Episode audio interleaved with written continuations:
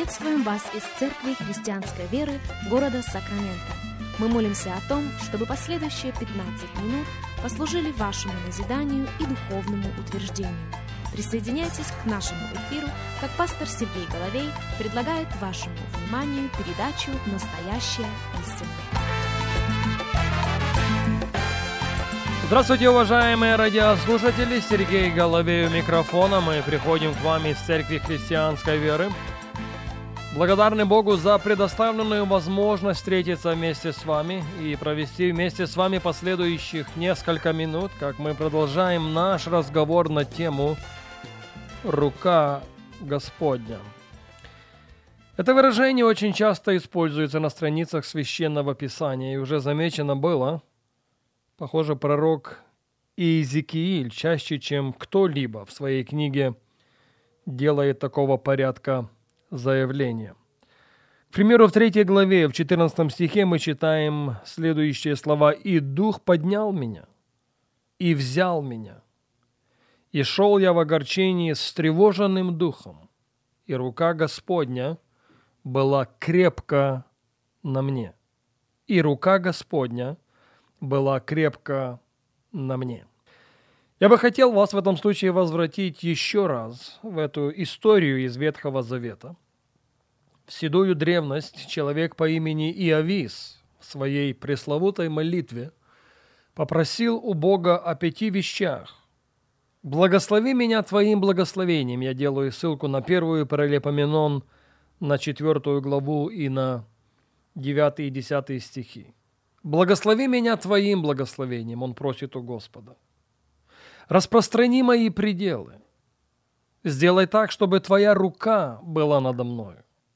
Сохрани меня от всякого зла, чтобы я никогда не горевал, чтобы я никогда и никому, и ни при каких обстоятельствах, другой перевод говорит, не причинял никакой боли.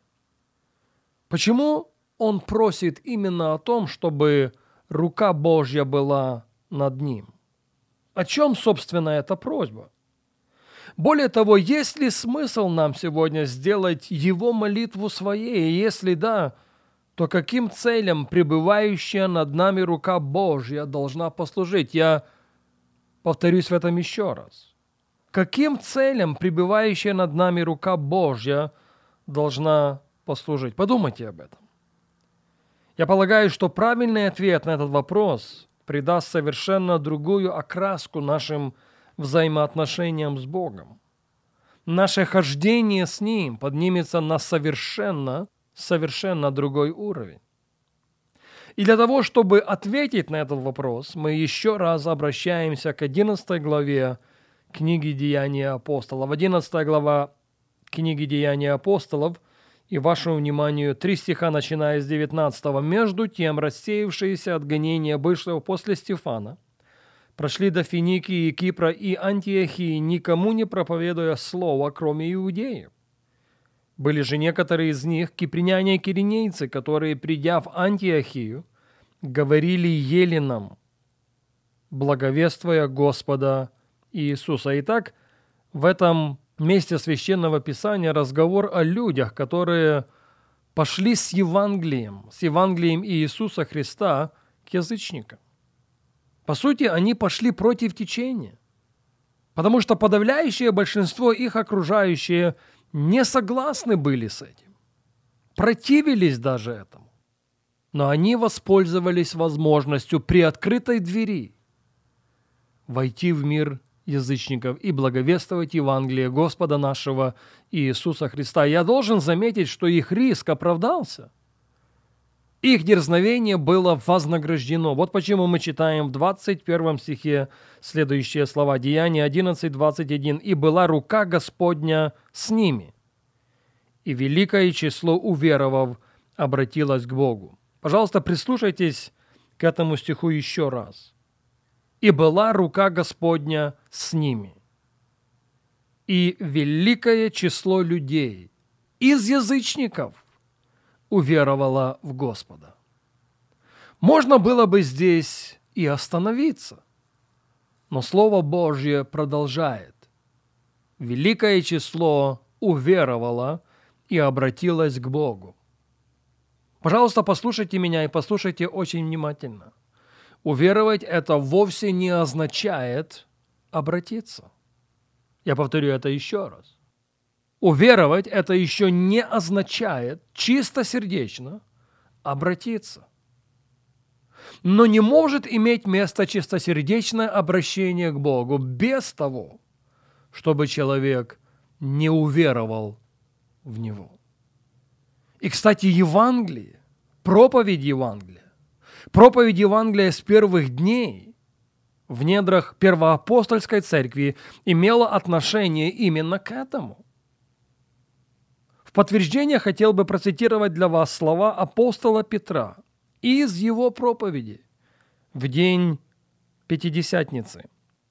Книга Деяния апостолов, 2 глава и вашему вниманию 36 стих. Итак, Твердо знай весь дом Израилев, что Бог соделал Господом и Христом всего Иисуса, которого вы распили. Услышав это, они умилились сердцем и сказали Петру и прочим апостолам, что нам делать, мужи, братья? Петр же сказал им, покайтесь, и докрестится каждый из вас во имя Иисуса Христа для прощения грехов, и получите дар Святого Духа. Очень важно посмотреть, по какому сценарию, за недостатком лучшего выражения, развивались события. Они слышат Евангелие Иисуса. Петр дерзновенно провозглашает истину о Христе, пришедшем этот мир, спасти грешников. И что происходит? В 37 стихе мы читаем с вами, услышав это, они умилились сердцем. Имело место некое сокрушение, осознание того, что к Богу надо прикоснуться и позволить Ему прикоснуться к нам.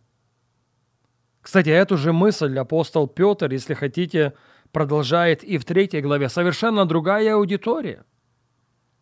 Совершенно по другим обстоятельствам собранная вокруг этого человека, и не только его – к ним он обращается опять-таки с проповедью Евангелия. И вот что мы читаем с вами в 17 стихе Деяния 3.17. «Впрочем, я знаю, братья, что вы, как и начальники ваши, сделали это по неведению.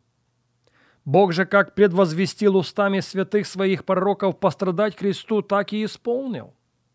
19 стих. «Итак, покайтесь и обратитесь, чтобы загладились грехи ваши. Слышите? Итак, покайтесь и обратитесь. Должно произойти обращение, если хотите, возрождение, если хотите, перерождение. И это не просто предложение, это то, что Бог ожидает от каждого человека – провозглашающего его спасающую силу в своей жизни. Деяние 3.19 еще раз покайтесь и обратитесь, чтобы загладились грехи ваши. Был человек, живущий на заре 20-го столетия, имя ему Уильям Бус. Он был организатором, родоначальником армии спасения. И вот что он когда-то сказал. И я думаю, что его слова не только были правдивы в отношении 20-го столетия, на заре которого он стоял, но в равной мере и в то время, в которое мы с вами живем. Главная угроза, он писал, 20 века, мы можем уверенно сказать, и 21-го, это служение без Духа Святого, христианство без Христа, прощение без покаяния – спасение без возрождения. И ряд других вещей, на которые он обращает внимание. Спасение без возрождения. К этому и звучит сегодня призыв, когда мы просим, чтобы Его рука, пребывающая рука Господня над нами, мы просим о том, чтобы верою, схватившись за Него, нам никогда не перестать обращаться к Нему, потому что по мере того, как мы обращаемся к Нему, покрывало снимается, и мы начинаем созерцать славу Господню.